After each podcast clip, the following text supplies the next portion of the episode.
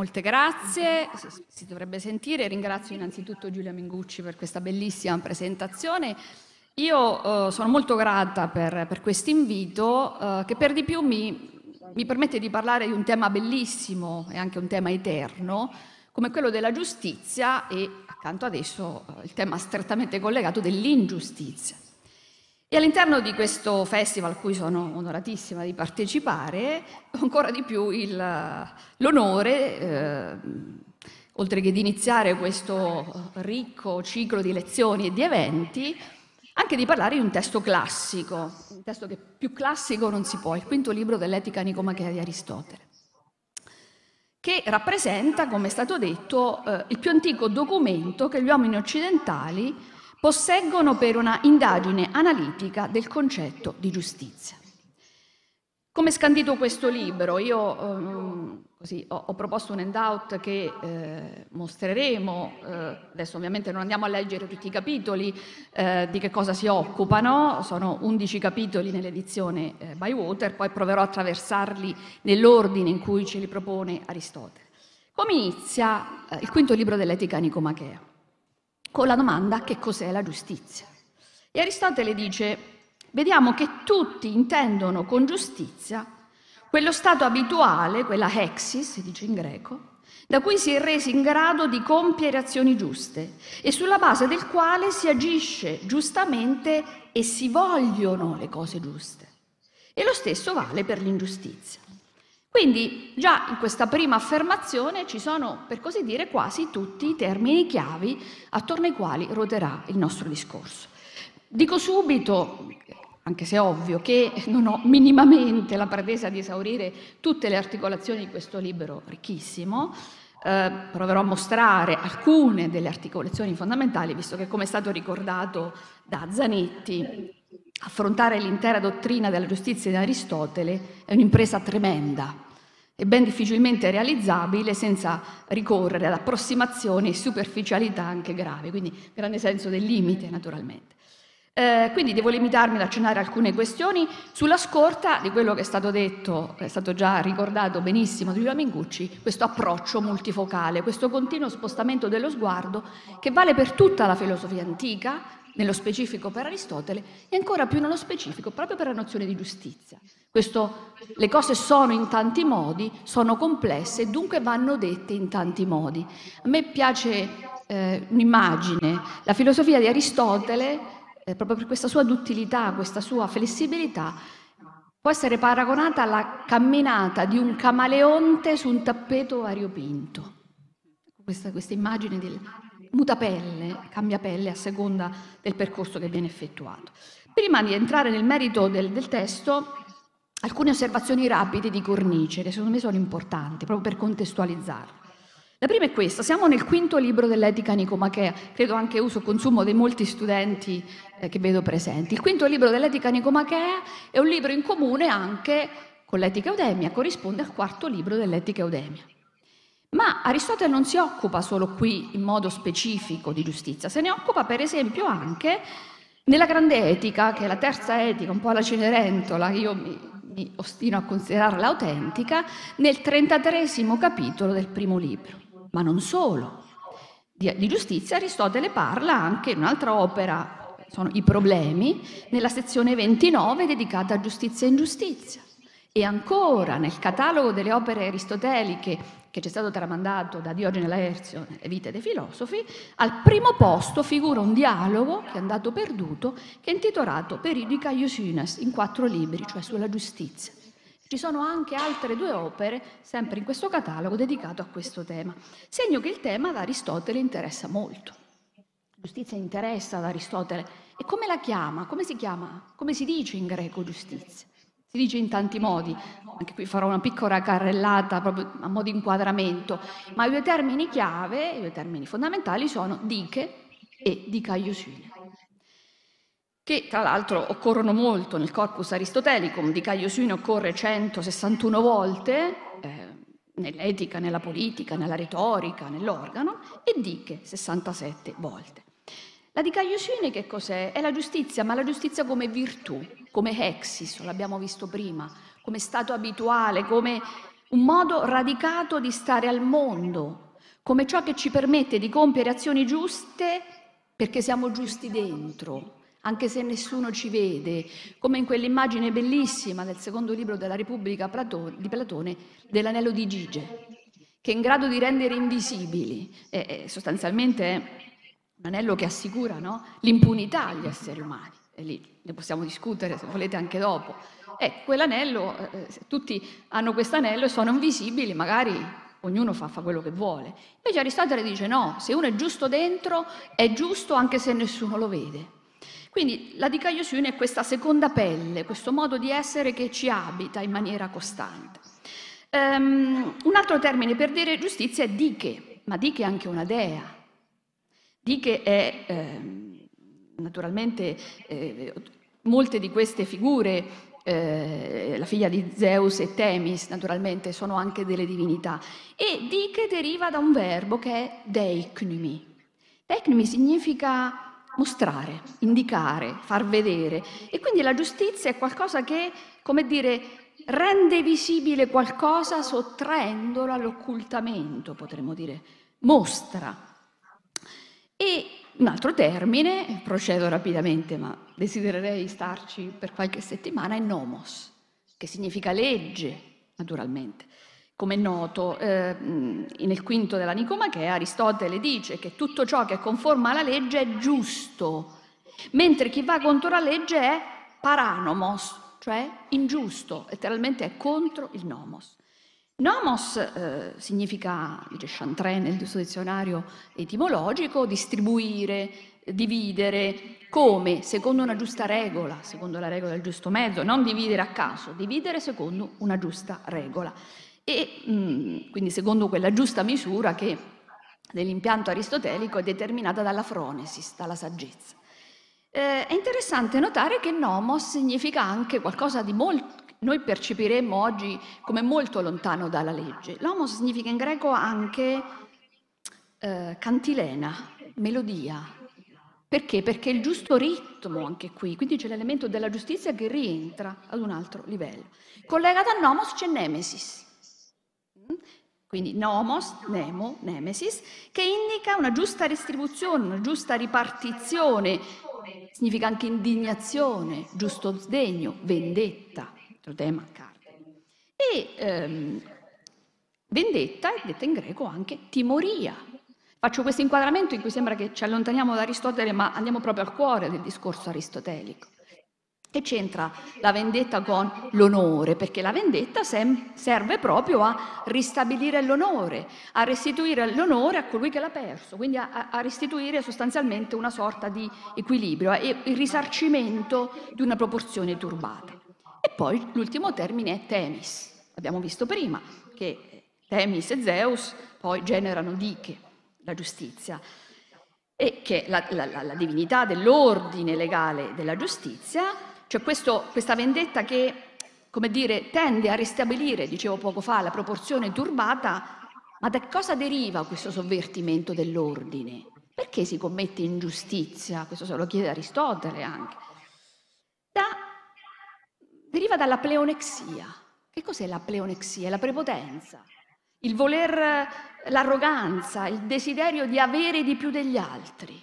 Quindi da questa pleonexia, da questo superamento del limite, che anche hubris, tragotanza, appunto anche qui hai voglia quanti significati ha, nasce l'ingiustizia. E il tema del limite e del suo superamento, un tema che attraversa naturalmente la letteratura greca, la filosofia greca ampiamente. Ora, ultima annotazione di cornice. Quando noi parliamo del, dell'etica aristotelica, ma di tutte le opere di Aristotele, dobbiamo dire forse una cosa spiazzante, che non sono opere sono le lezioni di Aristotele, sono gli appunti. Quindi noi ci troviamo di fronte a un materiale molto fluido, eh, come dire anche impreciso, si respira aria di lezione. Come se voi prendete appunti a lezione e poi quelli vengono pubblicati fra molti anni. Ecco, quelle sono le opere di Aristotele. Perché le opere che invece Aristotele ha pensato per la pubblicazione ci sono rimasti solo in forma frammentaria. Entriamo finalmente nel quinto libro della Nicomachea, dove Aristotele inizia subito dicendo una cosa fondamentale e forse anche questo un po' spiazzante. Che cosa ci dice? Che cercheremo di definire la giustizia a grandi linee, in modo approssimativo. In greco c'è tipo, significa in abbozzo. E uno che studia Aristotele dice, ma come a grandi linee? Cioè io voglio sapere che cos'è la giustizia per bene. E invece Aristotele ci dice subito di stare tranquilli, soprattutto quando si fa etica. Ce lo dice nel primo libro dell'etica Nicomachea. Dice che questa trattazione, in questa trattazione bisogna accontentarsi che la verità venga mostrata approssimativamente e a grandi linee, paculos kai tipo, ancora una volta. Perché?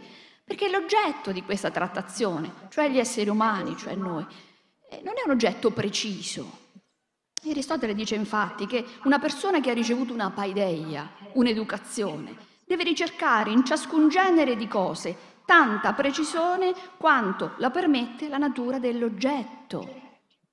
E sarebbe la stessa cosa accettare che un matematico faccia appello alla persuasione e aspettarsi dimostrazioni scientifiche da un retore. Cosa ci dice questo? Che ogni ambito disciplinare ha un livello diverso di esattezza. Non possiamo richiedere a un matematico di farci una dimostrazione retorica, ma perché? Perché non è il suo campo. Analogamente uno studioso di etica e di politica deve avere nella sua trattazione un livello di esattezza appropriato al suo ambito. Esattezza in greco si dice acribeia, no? da cui acribia in italiano. Una esattezza appropriata. Questo invito alla, alla flessibilità noi la, trove, ritroveremo anche alla fine parlando di equità. Ora, nel primo libro, appunto, eh, si parla si, del scusa, nel, all'inizio no, del, eh, del, quinto libro, eh, si parla di giustizia facendo tra l'altro esempi molto vicini a noi, che forse anche questo potrebbe risultare strano, questo filosofo che, come tutti i filosofi, sembra guardare in alto come talete che casca nel pozzo. No, serve, la filosofia deve servirci, deve servirci a star bene, deve servirci ad essere felici, questo serve la filosofia. E Aristotele ce lo dice proprio chiaramente, questo l'ho, l'ho indicato appunto nella citazione eh, in esergo. Diciamo giusto ciò che produce e custodisce la felicità e le sue parti per la comunità politica. Filactica, il verbo filasso in greco significa vegliare, custodire, prendersi cura. La giustizia si prende cura di noi, diciamo subito, e Spoileriamo anche il finale. Perché si prende cura di noi? Perché è ciò che rende possibile la nostra riuscita, la nostra fioritura come singoli e come cittadini. E per capire che cos'è la giustizia, dice Aristotele, io devo partire dal contrario. Innanzitutto Aristotele ci dice, lo vediamo nel testo 1, che il termine giusto si dice in molti modi e ciò varrà anche per l'ingiusto e per, giust- e per l'ingiustizia. Quindi a quanto pare giustizia e ingiustizia si dicono in molti modi. Vedete qui c'è questo riferimento all'ingiustizia, si parte dal contrario. Questo è un procedimento metodologico molto interessante che Aristotele abbozza anche nei topici, un'opera dell'organo eh, di Aristotele, quindi la cosiddetta logica. Aristotele dice che uno stato abituale può essere riconosciuto anche dal suo contrario. Si può partire dall'ingiustizia che è intuitivamente più evidente. E la cosa interessante è che poi nel quinto della Nicomachea, per spiegare questa cosa, fa riferimento a qualcosa di molto terra-terra, anche forse un po' imbarazzante.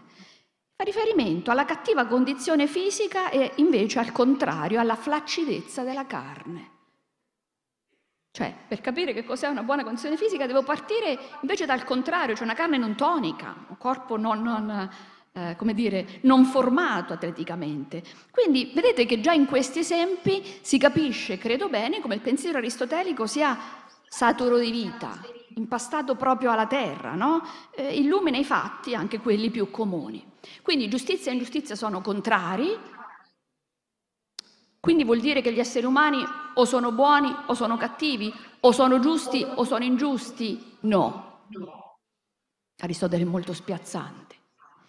Anzi, dice Aristotele, Metafisica Delta 22, quindi siamo passati a un'altra opera, non ogni, essere, non ogni essere umano è buono o cattivo, o giusto o ingiusto, ma c'è uno stato intermedio. Anzi, dice Aristotele, altrove, ma già l'aveva detto Platone, la maggior parte degli esseri umani sta in mezzo. La maggior parte degli esseri umani non è cattiva o buona, è in mezzo. E su, in che senso gli esseri umani nella maggior parte dei casi stiano in mezzo è un tema che mi appassiona molto, che trovo anche molto vicino a noi, se ci sarà occasione magari discutiamo dopo. Quindi Aristotele quindi dice che il termine giusto si dice in molti modi e passa a esaminare eh, le varie forme di giustizia, il testo 2 eh, dice esattamente questo, cioè inizia a parlare della forma di eh, giustizia perfetta, dice che questa forma di giustizia, lo vedete, è una virtù perfetta, non in sé, ma in relazione ad altri, e questo è un, passo, un punto centrale. Ed è per questo che spesso la giustizia è ritenuta essere la virtù più eccellente e che neppure la stella della sera e quella del mattino sono altrettanto degne di ammirazione. E nella giustizia è compresa ogni virtù ed è una virtù massimamente perfetta perché consiste nell'esercizio della virtù perfetta e insiste su questo elemento relazionale. La giustizia è una virtù perfetta, è la virtù più eccellente, è la più degna di ammirazione. In greco c'è taumastos, che significa anche meraviglioso, è collegato a Zauma, che è ciò da cui nasce la filosofia. Eh? La filosofia nasce dalla meraviglia. Zauma significa anche stupore, inquietudine. Eh, insomma, è qualcosa che ci turba, che innesca il desiderio di conoscere. E, e, e appunto la, la, la, l'eccellenza della giustizia risiede nel fatto che chi la esercita è in grado di esercitare la virtù anche verso il prossimo e non solo verso se stesso. E a questo proposito eh, ricordo quello che dice Giovanni Reale, dice che fra tutte le virtù etiche Aristotele non esita ad additare la giustizia come quella più importante. In un primo senso la giustizia è il rispetto della legge dello Stato, poiché la legge dello Stato copre tutta l'area della vita morale e la giustizia è in questo senso in qualche modo comprensiva di tutta quanta la virtù questo ce lo dice Aristotele tranquillamente, dice che solo la giustizia, mone eh, di Caio Sine, costituisce che cosa? Un bene per gli altri. In greco sarebbe un allotrion agazzon, bene proprio che si rivolge al prossimo, perché appunto chiama in causa la dimensione relazionale. Questo punto è estremamente importante, dico ragazzi perché per lo più sono giovani. In genere si dice, questo io eh, credo anche eh, Giulia Mengucci è d'accordo con me che, arist- che l'etica aristotelica è un'etica egoistica. Non è vero. La dimensione relazionale è centrale. Si pensi alla giustizia, si pensi all'amicizia, una cosa di cui non possiamo occuparci. La filia, ogni relazione con il prossimo. Aristotele ci dice che nessuno può essere felice da solo, per esempio. Ma, quindi la dimensione relazionale è centrale. Quindi se la giustizia è una virtù perfetta, questo dovrebbe significare che l'ingiustizia è il vizio peggiore e infatti è esattamente così. Infatti, vedete il testo 3, Aristotele dice che l'individuo peggiore in assoluto è colui che esercita la propria malvagità sia verso se stesso sia verso gli altri. Quindi emerge in negativo la dimensione relazionale. E che l'ingiustizia sia come dire, il male peggiore, Aristotele ci dice anche in un altro passo che voglio citare rapidamente, che si trova nella retorica, siamo in un altro contesto, dove dice le cose che procurano dolore sono tutte percettibili, mentre i mali peggiori sono pochissimo percettibili, come l'ingiustizia e la stoltezza. La presenza del vizio infatti non produce dolore. Questo passo è interessante a mio avviso perché Aristotele ci dice che mentre in sé l'ingiustizia è uno se non il male più grande, invece per noi, cioè per gli esseri umani in carne e ossa potremmo dire, questo male non viene temuto quasi per niente. Perché? Perché non ci fa male, scusate il gioco di parole, perché non procura dolore. Allora, nelle trame di questo passo, molto bello, noi troviamo quella distinzione fondamentale tra in sé e per noi, che a livello epistemologico è centrale in Aristotele. Non solo a livello epistemologico nell'intera filosofia aristotelica, però aggi- potremo aggiungere nella nostra vita. Anche questo potrebbe essere oggetto di dibattito. Ma andiamo adesso rapidamente alla giustizia particolare, perché quindi ciò di cui abbiamo parlato, la giustizia perfetta è un olon, un intero, e poi c'è il giusto invece come meros, come parte.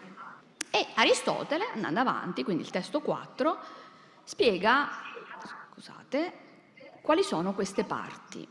E questi sono passi molto lunghi, vi dico già che ovviamente lo leggeremo tutti, altrimenti non finiamo di sicuro, e dice che una parte della giustizia particolare è quella che consiste nella riparazione, nella ripartizione, scusate, di onori, di ricchezze e di qualsiasi altra cosa possa essere divisi tra i membri della comunità politica, mentre l'altra è quella che apporta correzioni nei rapporti privati. Di quest'ultima vi sono due parti. Infatti alcune relazioni sociali sono volontarie, mentre altre involontarie.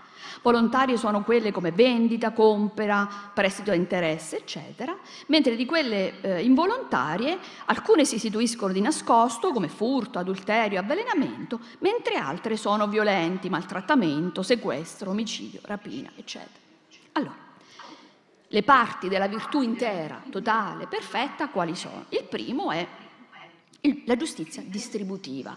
In greco c'è entais, dianomais, la dianomè è la, la distribuzione, la ripartizione corretta, dianomè significa anche divisione come operazione matematica in greco, da una parte e dall'altra. La distribuzione che chiaramente dianomais è collegata ancora una volta a nemo, a quel verbo che abbiamo già chiamato in causa, che è collegato a nomos. A che cosa serve questa giustizia? A distribuire una serie di cose, quindi onori, ricchezze e altre, eh, tutte le altre cose che possono essere distribuite tra i membri della comunità. Quindi siamo nell'ambito della sfera pubblica. È una giustizia, anche qui anticipo alcune cose che vedremo velocemente dopo, è quella distributiva un'uguaglianza proporzionale. Quindi i beni che la polis distribuisce tra i cittadini vanno assegnati in proporzione a che cosa? Al merito di chi li riceve, in greco è cataxia, no? E eh, quindi c'è una proporzione che è una proporzione geometrica in cui si mettono a paragone due beni e due persone. Eh, un'uguaglianza di tipo proporzionale, una analogia geometrica in cui sostanzialmente si deve appunto rispettare questa proporzione e l'ingiusto invece, quindi l'opposto rispetto ad essa, è una divisione dei beni che non rispetta questo tipo di uguaglianza geometrica però, quindi proporzionale. Poi c'è la giustizia correttiva, to di Orticon, sempre in questo passo, eh, che corregge, quindi come dice il termine stesso, le disuguaglianze a livello privato però, non a livello pubblico. Eh, nelle questioni private, eh, per dire questioni private c'è questo termine che sinallagma, difficilmente traducibile, sinallagma indica una relazione, anche tra due persone, anche tra due partner o anche tra le cose. Eh, guardate, è interessante notare che sinallagma significa anche riappacificazione. Quindi una relazione tra due partner, ma anche quando due partner poi tornano insieme, scusate. E questo che cosa significa? Che la lingua greca è bellissima, che la lingua greca, come dice il mio conterraneo Giacomo Leopardi, è una lingua pieghevole. Come dice Margherita Jursenar, il greco ha la flessibilità di un corpo allenato, proprio pieghevole, è, è ricca di sfumature. Ora, testo 4, eh, quindi eh, spiega meglio, eh, scusate no, questo l'abbiamo già visto, eh, continuando nella, nelle articolazioni del discorso, quindi la giustizia scusate, correttiva serve appunto a eh, riportare i contraenti alla eh, condizione di uguaglianza iniziale e quindi il calcolo procede quantificando la differenza fra i due. Poi avete visto, si parla di relazioni volontarie e involontarie. Eh, questi due termini ricordiamoceli perché ci torneremo, ecusia e acusia. Eh, qui volontario significa voluto da entrambi i contraenti. Chiaro che un furto è involontario, nessuno vuole essere derubato e ancora di più sequestrato, eccetera. Poi ci sono quelle svolte di nascosto e quelle violente. Ora però, prima a, di passare alla rapidamente alle articolazioni eh, del giusto distributivo e correttivo, volevo leggere un piccolissimo passaggio del commento a Etica Nicomachea 5 di eh, Tommaso d'Aquino, commentario straordinario, che dice se consideriamo il giusto in quanto medio, si deve dire che esso è medio tra due estremi, che sono il più e il meno. In quanto il giusto è uguale, bisogna che lo sia tra due cose, in quanto il giusto è giusto, bisogna che esso sia di alcuni individui verso altri individui, perché la giustizia è rivolta a un'altra persona. Perché mi, mi interessa molto questo passaggio? Perché credo che sia una prova della multifocalità di cui si parlava prima. Cioè questa figura dell'inquanto, che è lo spostamento dell'angolo di osservazione, come quando uno appunto sposta la macchina da presa. Quindi è proprio l'inquanto, come è stato detto, un asse di rotazione che tiene insieme mobilità e stabilità. Passando rapidamente al testo 5, eh, qui noi mh, appunto si parla naturalmente del giusto distributivo e si ricorda che eh, il principio della distribuzione, lo dicevo prima, è secondo il merito, però Aristotele in realtà dice non tutti sono d'accordo su quale sia il merito, quindi c'è ancora un'apertura del ventaglio, una multifocalità, ci manca ancora, ancora una volta la terra sotto i piedi. Quando studia Aristotele c'è questa sensazione eh, di, di, avere eh, qualcosa che ti manca, questo spostamento della, de, della, della, prospettiva che può essere anche nauseante a volte, no? nel senso che, e dice Aristotele, risulta chiaro anche dal principio della distribuzione secondo il merito. Infatti nelle distribuzioni tutti concordano che il giusto deve essere valutato rispetto a un giusto merito, sì, ma non tutti intendono il merito allo stesso modo. Ma i democratici lo intendono come il fatto di essere liberi, gli oligarchici lo fanno risiedere nella ricchezza e talvolta nella nobiltà di nascita, gli aristocratici nella virtù. Quindi il giusto è in qualche modo il risultato di una proporzione. Quindi, ripeto, eh, questo manifesto della, della flessibilità ancora. Oltre al giusto distributivo c'è quello correttivo, di cui abbiamo parlato prima, in cui Dice Aristotele, ehm, questo tipo di giusto si realizza nei rapporti privati e è una forma di uguaglianza non secondo la proporzione ricordata prima, ma secondo la proporzione aritmetica, kataten aritmetike in greco. E qui, infatti, leggo il testo, non cambia nulla il fatto che a commettere un furto sia stata una persona per bene, in greco c'è i piekes, ai danni di un poco di buono, o che un poco di buono abbia derubato una persona per bene, né che a commettere adulterio sia stato un uomo per bene un poco di buono, perché la legge riguarda solo alla differenza prodotta dal danno. Questo è il punto di osservazione. E tratta le due parti in causa come uguali, limitandosi a considerare chi ha commesso l'ingiustizia e chi l'ha subita, e chi ha procurato il danno e chi l'ha subito. Quindi ci troviamo di fronte appunto a una proporzione aritmetica in cui L'uguale, in questo caso, non tiene conto della differenza tra le persone. Quindi il fatto che un individuo, poniamo, sia buono e l'altro cattivo, non conta in questo caso. E quindi di due persone, che cosa succede? Una viene ferita e una ferisce, il primo è svantaggio e il secondo è in vantaggio. E quindi il giudice deve cercare di rendere uguale questa situazione di disuguaglianza prendendo da, dallo, dal, dal vantaggio per darlo alla perdita, quindi toglie qualcosa a chi ha percorso qualcuno contro la sua volontà e lo dà a beneficio o a ricompensa della vittima. Quindi in questo senso il giusto è l'elemento intermedio tra perdita e guadagno, che è peraltro quello che Aristotele ci dice anche nell'Etica Odemia, nella lista delle virtù e dei vizi. Qui il testo, sto correndo come una disperata per provare a, come dire, almeno a, dare qualche cenno generale, il testo è ricchissimo davvero.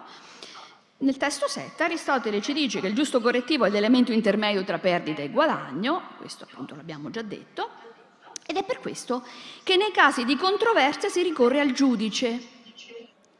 Ricorrere al giudice è come ricorrere al giusto.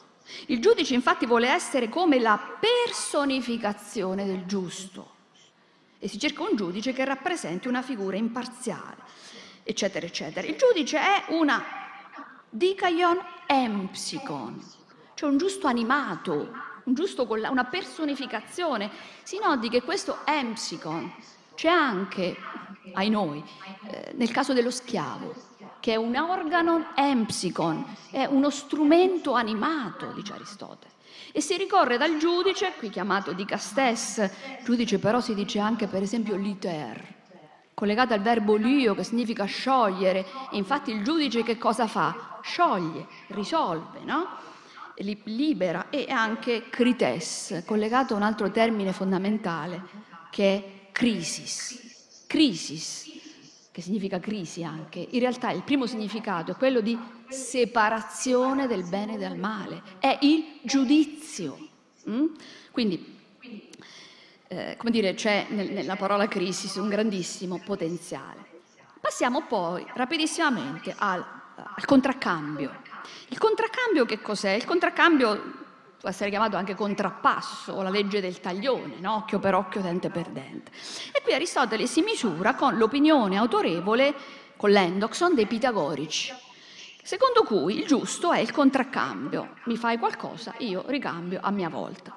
In greco questo contraccambio è antipepontos, che deriva da antipasco, cioè patisco, pasco, anti, cioè come dire, faccio a mia volta quello che ho patito, questo vuol dire. E Aristotele dice che in realtà questo contraccambio pitagorico non va bene. Perché? Non va bene per, né nel caso del giusto distributivo né nel caso del giusto correttivo, lo vediamo nel passo. Non va bene nel caso del giusto distributivo perché? Perché non c'entra niente. Il giusto distributivo si, si distribuiscono beni nella comunità e il giusto correttivo deve correggere qualcosa. Va bene però neanche nel caso del giusto correttivo perché Aristotele dice, per questo motivo, se un pubblico ufficiale ha picchiato qualcuno, non deve essere picchiato a sua volta. Mentre se uno ha picchiato un pubblico ufficiale non va solo picchiato, ma va anche punito. Quindi non c'è una, dire, una perfetta simmetria. Allora noi potremmo dire, vabbè, ma ci aveva detto poco fa però che non bisogna guardare la differenza tra le persone. In realtà qui Tommaso d'Aquino che cosa ci dice? Ci aiuta. Dice questo nostro ragionamento sembra andare contro la tesi sostenuta dal filosofo, secondo la quale nella giustizia correttiva la legge tratta tutti sullo stesso piano. Però va precisato, ecco la flessibilità, che dove Aristotele ha formulato questo principio? Ha detto che nella giustizia correttiva la legge prende in esame soltanto la differenza del danno subito, per esempio il denaro, eccetera. Al contrario, quando ci troviamo di fronte a un danno recato alla persona, allora è obbligatorio che la quantità del danno varia a seconda delle condizioni della persona. Vedete lo spostamento dell'angolo di osservazione? Ma in realtà eh, il, il contraccambio non va bene anche per un'altra ragione, questo ci permette di anticipare questioni di cui parleremo fra un po'.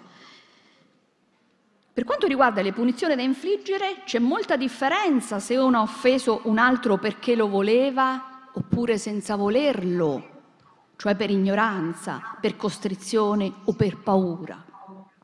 Questo significa che se uno commette ingiustizia volontariamente, ad esempio ruba, non solo va punito con l'obbligo a restituire quello che ha tolto, ma che se è rubato volontariamente o involontariamente, la colpa va aumentata o diminuita.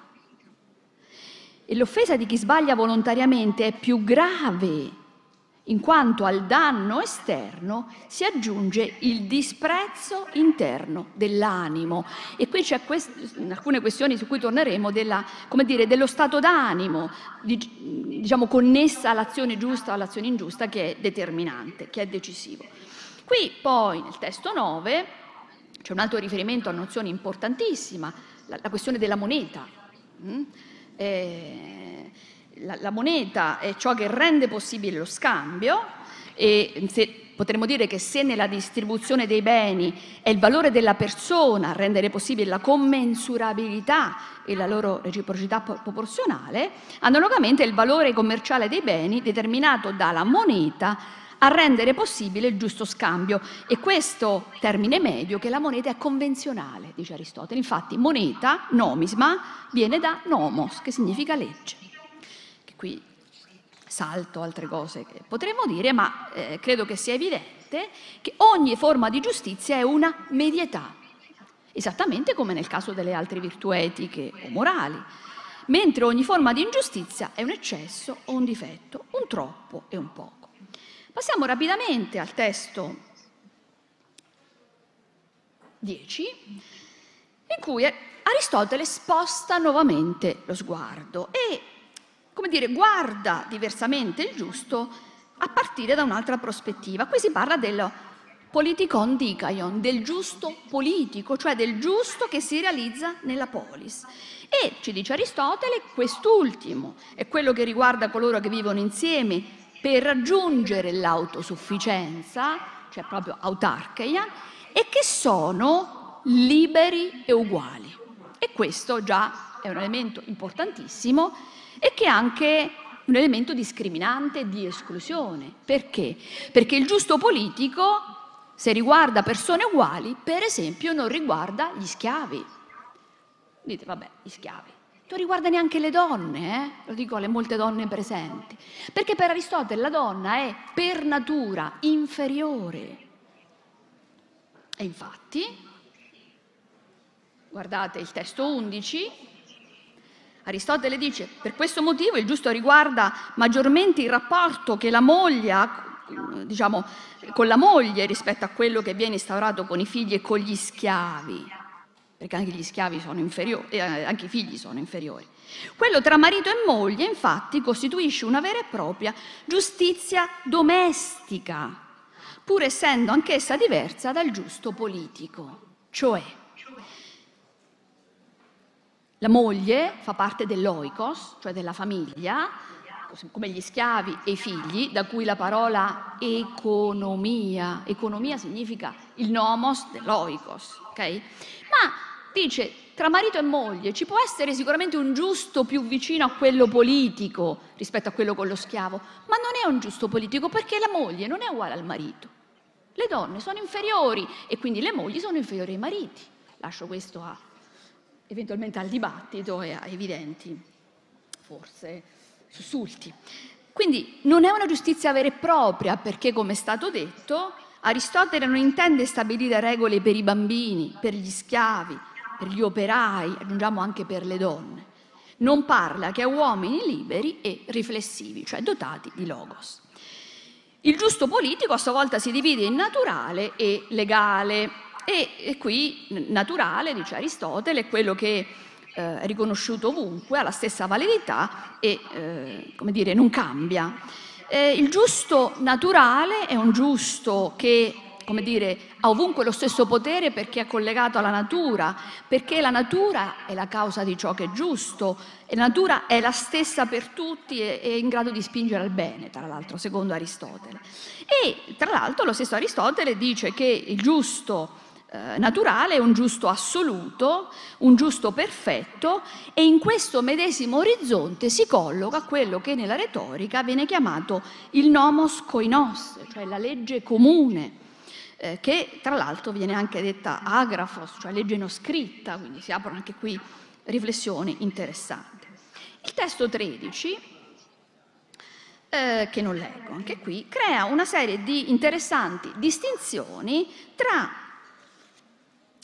universale e particolare. Perché? Eh, qui si riferisce naturalmente alla distinzione tra giusto legale e giusto naturale, ma perché la differenza tra universale e particolare? Perché Aristotele, per esempio in Etica Nicomachea Sente, sempre, dice che ciascun tipo di norma e di legge sta come l'universale al particolare. Infatti le azioni compiute sono molte ma ciascuna norma è una sola, infatti è universale. Allora, qui questo passaggio apre le strade a quella fondamentale nozione che è l'equità di cui ci occuperemo fra pochissimo.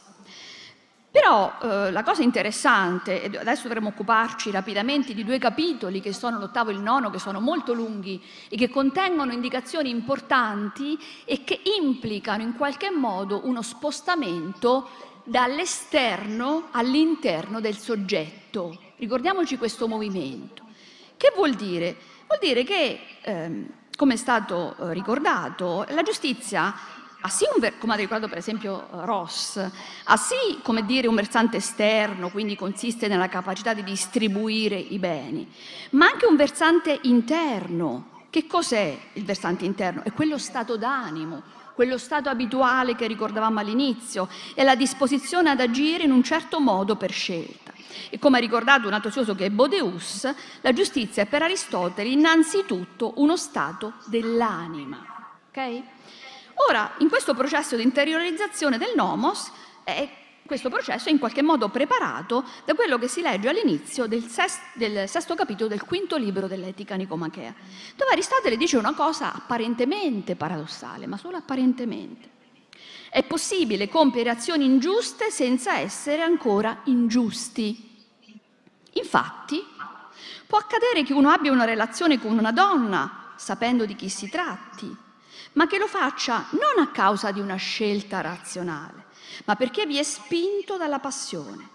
Ora egli compie certamente un'azione ingiusta, ma non è ingiusto, come non è ladro, anche se una volta ha rubato.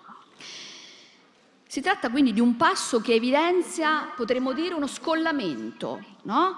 una, un, un, sì, un, una, uh, uno scollamento tra interno ed esterno. Si possono compiere azioni ingiuste senza essere ingiusti o senza esserlo ancora e lo si possono compiere semplicemente perché si ha paura, perché non ci si trattiene o perché quell'azione è episodica, anche queste sono questioni molto interessanti. I capitoli 8 e 9, quindi testo 14 e seguenti, trattano di eh, questioni interessantissime eh, da vari punti di vista, come il tema della volontarietà, dell'involontarietà, della scelta e dell'ignoranza. Il testo 14 ci dice che per volontario intendo tutto ciò che rientra nelle cose che dipendono da noi, che uno compie consapevolmente e non ignorando né la persona, né il mezzo, né lo scopo dell'azione. Il testo 15, che è lunghissimo, che non leggeremo, ecco, però lo mettiamo qui magari qualcuno può dare uno sguardo. Che cosa si dice in questo testo? Che le azioni volontarie sono le azioni di cui rispondiamo, cioè di azioni di cui siamo responsabili e che a differenza delle azioni involontarie che sono compiute per, ehm, come dire, mh, per, per, ignoranza o per costrizioni, sono azioni che ri, dire, ricadono sul soggetto agente. Però all'interno delle azioni volontarie noi troviamo un'ampia gamma di azioni, più o meno gravi diremmo noi. Tra questi ci sono gli errori, che sempre sono, come dire, collegati al soggetto, ma che non sono gravi come le azioni viziose, quello che sul piano giuridico corrisponde alle azioni premeditate. Quindi c'è una gamma di gravità dell'azione, io ho provato a, proporre uno schema riassuntivo eh, con appunto un crescendo di gravità, Aristotele quindi distingue la disgrazia, quindi ovviamente una disgrazia è ciò in cui il soggetto agente non è responsabile, l'errore in cui il soggetto è sì, eh, come dire, colpevole ma non è vizioso, e poi le azioni ingiuste, ma si potrebbe anche aggiungere l'azione ingiusta compiuta in base al vizio dell'ingiustizia, cioè compiuta in base ad una scelta, si diceva prima, e la scelta è la fusione di ragione e desiderio. Mm? l'anima del vizioso, paradossalmente, anche se in direzione del male, è pacificata. E c'è poi il tema della perdonabilità di un'azione, tema molto bello, quella nozione che si chiama signome in greco, cioè signome significa perdono ma anche indulgenza. È un giudizio che io, come dire, eh, faccio, che tiene conto anche delle ragioni dell'altro. Ma e mi avvio a concludere, eh, sto cercando di monitorare l'orario Giulia, quindi eh, un, una, un piccolo, oh, una piccola puntualizzazione sul tema dell'ignoranza, un tema che ci interessa. Gli antichi parlano di noi, oltre che a noi, questo mi preme molto sottolinearlo. Rispetto all'ignoranza, Aristotele distingue due tipi, fondamentalmente, eh, a cui semplifico, due tipi di ignoranza. Si può dire che un'azione è stata compiuta in stato di ignoranza, cioè che il soggetto si è posto nelle condizioni di ignorare. Questo tipo di sbaglio non è perdonabile, perché il soggetto è come se si fosse accecato da solo dipende da colui che lo compie e questo soggetto, come dire, questa ignoranza è, ca- è causato dal soggetto stesso, che dunque è pienamente colpevole, pienamente responsabile dell'azione. Qui a questo proposito Aristotele fa l'esempio dell'ubriachezza. Eh, coloro che si ubriacano e uccidono qualcuno non possono dire non lo sapevo, va punito due volte, eh, anche nel diritto greco e anche nel nostro, perché si è posto nella condizione di ignorare. Poi invece c'è un altro tipo di ignoranza, cioè un'azione che è stata compiuta per ignoranza, cioè a causa dell'ignoranza. Quindi un'azione ingiusta in cui il soggetto non conosce né chi danneggia, né il mezzo, né il fine. E questo soggetto non è ingiusto, dice Aristotele, ma è sfortunato. E sapete tra vari esempi quale fa? Uno sembra una tragedia shakespeariana, uno che ha dato da bere a qualcun altro un filtro d'amore, ma dentro quella, quel contenitore c'era un veleno. E quindi dice, oddio, sono sfortunato, non lo sapevo, ignoravo, ma capite che questa forma di ignoranza, un'ignoranza specifica che nulla ha a che vedere con l'altro tipo di ignoranza che dicevamo prima. Ora, il lungo capitolo 9 intreccia la questione della volontarietà e dell'involontarietà al tema del, quindi altro snodo, eh, altro cambio di prospettiva, al tema del fare e del subire ingiustizia, preparando la strada all'ultimo capitolo del quinto libro, eh, il capitolo undicesimo, in cui si parla dell'ingiustizia verso se stesse, si parla anche del tema del suicidio, per esempio. Ora, fare e subire ingiustizia viene anticipato già nel capitolo 9 a dire come, anche se questo libro è disorganico, problematico anche dal punto di vista testuale, ci c'è però una logica, c'è una continuità, ci sono dei, dire, dei filoni che legano le varie parti.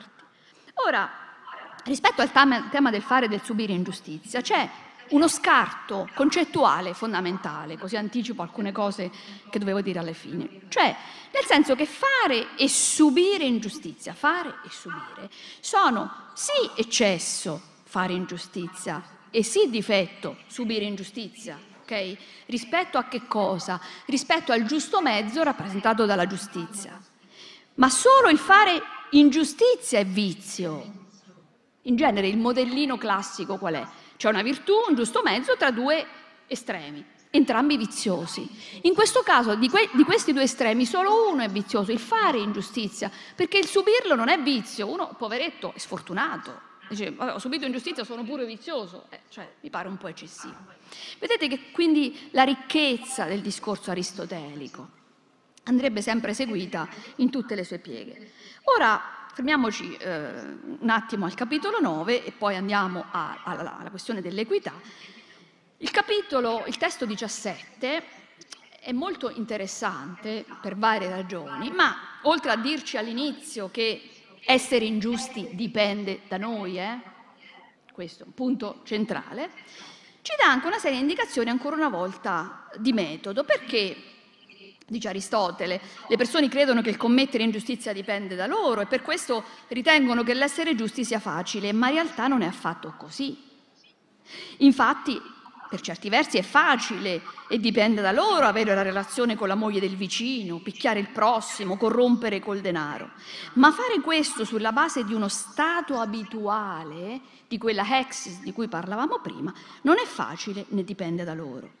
Allo stesso modo non è difficile capire che cosa dicono le leggi, mentre sapere come si devono fare, come si devono distribuire le cose perché risultino giuste, questa è sì è un'impresa ancora più grande che sapere ciò che ci fa guarire, benché anche in questo caso sia sì facile sapere che il miele, il vino e altre cose fanno bene alla salute con moderazione naturalmente, ma sapere come le si deve somministrare per ottenere la salute, a chi e quando, è tanto difficile quanto essere medico.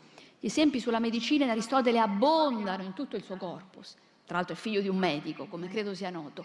Perché, tra l'altro, la medicina è proprio una disciplina che intreccia insieme la dimensione teorica, pratica e anche empirica, la tribè. E Aristotele ci dice saggiamente che non si diventa medici sui manuali, che bisogna calare la conoscenza universale, il caso concreto, portarla qui ed ora. E proprio questo apre la strada alla questione dell'equità, dell'epieikeia, nozione ricchissima che sintetizzerò eh, brutalmente, per ovvie ragioni di tempo, che significa insieme equità ma anche indulgenza. Che cos'è l'equità? Ecco, è la capacità di ammorbidire la legge nella sua rigidità. di portare l'universalità del nomos, della legge, che è distante, che come si dice nella politica è intelletto senza desiderio, di portarla qui ed ora. E, eh, e questo perché, non perché, come dire, il legislatore abbia sbagliato, non perché, come dire, ci sia qualche errore, perché la materia delle azioni, in greco c'è proprio Yle, la, la materia, Tom Practon, è questa. Noi siamo fatti così, siamo imprecisi e quindi dobbiamo, ecco, avvicinarci al nostro oggetto con un metodo duttile. Metodo, la parola metodo significa proprio andare lungo la strada in greco. E allora qui c'è quella bellissima immagine del regolo di piombo, testo 19. Il regolo di piombo è una, un metro duttile, flessibile, simile, qualcuno ha detto, a un metro da sarto, che serve a misurare la colonna, la colonna greca, no? che ha una serie di, dire, di parti. Non possiamo misura, misurarla con un metro rigido, perché? Perché ci sfugge. Così come no, non siamo, per fortuna, un'equazione matematica. Il microscopio serve ad altri oggetti, ad altri ambiti.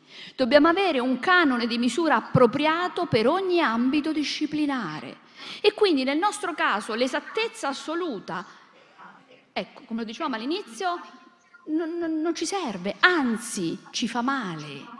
Non a caso Aristotele dice proprio, c'è un aggettivo uh, bellissimo, no? che è questo... Um, eh, acribodikaios, che significa un'acribe, un, un'esattezza assoluta, ci fa diventare rigidi, ci fa diventare eccessivamente, eh, come dire, non ci fa rispettare lo spirito vero della legge. A questa eccessiva rigidità occorre contrapporre la flessibilità dell'equità, appunto, che è elattonikos, cioè in greco. Elattonikos, lo vedete, significa duttile, flessibile, indulgente e anche che prende di meno di quello che gli spetta. L'individuo ecco sa fare un passo indietro, perché? Perché è giusto in quella situazione, è più appropriato e anche, se possiamo dire, più elegante, questione centrale per i greci. E in questo senso l'equità è un epanortoma, cioè un correttivo migliorativo della legge. Ehm, Dico due cose e poi concludo, giuro. L'ultimo um, capitolo risponde alla domanda se è possibile commettere ingiustizia verso se stessi e Aristotele dice no. Non è possibile commettere ingiustizia verso se stessi perché eh, qui, eh, come anche Tommaso d'Aquino fa degli esempi anche se vogliamo simpatici, no? è come se dicessimo che uno commette adulterio con la propria moglie, eh, cioè è proprio impossibile, no? o, o rubare a casa propria. No, c'è sempre, come dire, l'ingiustizia si commette sempre verso gli altri. E allora chi si suicida commette ingiustizia verso se stessi? No, dice Aristotele, il passo è il 20. In realtà commette ingiustizia verso la polis, verso lo Stato, che priva di una parte, cioè di se stesso, verso quella polis che peraltro lo ha educato. Eh, l'educazione offerta dalla polis è una questione seria. Um, l'ultima uh, questione, e poi concludo davvero, è offerta dal testo 22 in cui c'è una domanda, potremmo dire dal sapore tipicamente socratico-platonico, cioè è meglio compiere o è meglio subire ingiustizia? E Aristotele dice, ma l'avevamo visto già prima, è evidente che entrambe le cose, cioè il subire e il commetterla, sono riprovevoli. Però è peggio commettere ingiustizia, dato che comporta la presenza del vizio e del biasimo. Eh, qui conclude, qui finisce una serie di altre precisazioni il quinto libro della Nicomachea e finisce anche la trattazione delle virtù morali o delle virtù etiche che era iniziata nel secondo libro. E concludo anch'io. Allora, concludo con una cattiva notizia e con alcune buone notizie, spero. La cattiva notizia è che siamo responsabili dell'ingiustizia. L'ingiustizia dipende da noi. E, questa cosa Aristotele ce lo dice più volte, ce lo dice per esempio anche in quell'opera che ricordavo prima, I problemi, 20, eh, sezione 29, dove dice perché l'essere umano, che più di tutti gli animali può essere educato, è il più ingiusto di tutti? questa cosa Aristotele la dice anche altrove, nella politica, politica 1-2, senza la virtù l'uomo è il più empio e più feroce degli esseri. L'essere umano è, l'essere umano si noti che è zoon politikon, animale politico, e questa definizione è proprio una cerniera tra etica e politica. L'essere umano è deinos. Deinos vuol dire meraviglioso e terribile. Eh, basta leggersi l'Antigone, Pollata di. Molte sono le cose terribili, ma la più terribile di tutte e anche la più meravigliosa è l'essere umano. Ecco, quindi sì, siamo i più cattivi, ma possiamo migliorare.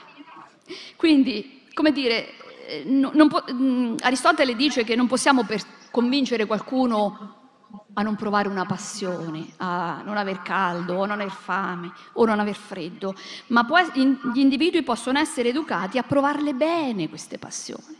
E questo è il compito della politica e anche della legge e dell'educazione. Quindi quando ci occupiamo di etica, come stiamo facendo adesso, il nostro compito non è quello di conoscere dal punto di vista teorico che cosa vuol dire essere giusti. Il nostro compito e il nostro desiderio è di essere giusti. Quindi di portare la giustizia qui e ora. La filosofia, in particolare questa filosofia, deve servirci a vivere bene. E questo è il compito della filosofia e della filosofia pratica. Ma se già siamo qui, forse questa è un'altra buona notizia. E, e, le buone notizie non finiscono qua perché ci dice sempre Aristotele la giustizia è contagiosa, sempre problemi, eh, 29. Chi, perché, dice Aristotele, chi sta a contatto con un sano non diventa affatto più sano, né chi sta a contatto con un forte o un bello non aggiunge niente alla propria condizione. Eh, basta stare vicino a uno bello per diventare bello, purtroppo. Ciò che invece accade se si sta vicino a una persona giusta, temperante e buona. Forse perché le prime sono qualità che l'anima non può imitare, ma le seconde sì. Sì, si può diventare giusti imitando modelli positivi. E questo significa anche, chiudo davvero, che a differenza della diche, quindi chiudiamo il cerchio, che ha una funzione, dire, non preventiva, la diche non mi permette di prevenire le colpe, mi permette di rimediare agli effetti e di ripristinare, dire, gli equilibri turbati. Ciò che può prevenire le colpe è la dicaiosine, cioè il radicamento di uno stato abituale. Allora, essere giusti ci rende felici, ci fa star bene, si prende...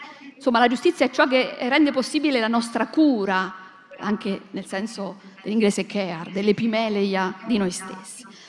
Chiudo con due citazioni. Il primo di Alberto Magno, che nel suo commentario ai topici ci dice che la giustizia è considerata dall'etica la migliore virtù in quanto produce la felicità del cittadino. In effetti, sul piano umano, nell'orizzonte etico-politico, la virtù della giustizia è la virtù più alta e la garante di una vita autenticamente felice.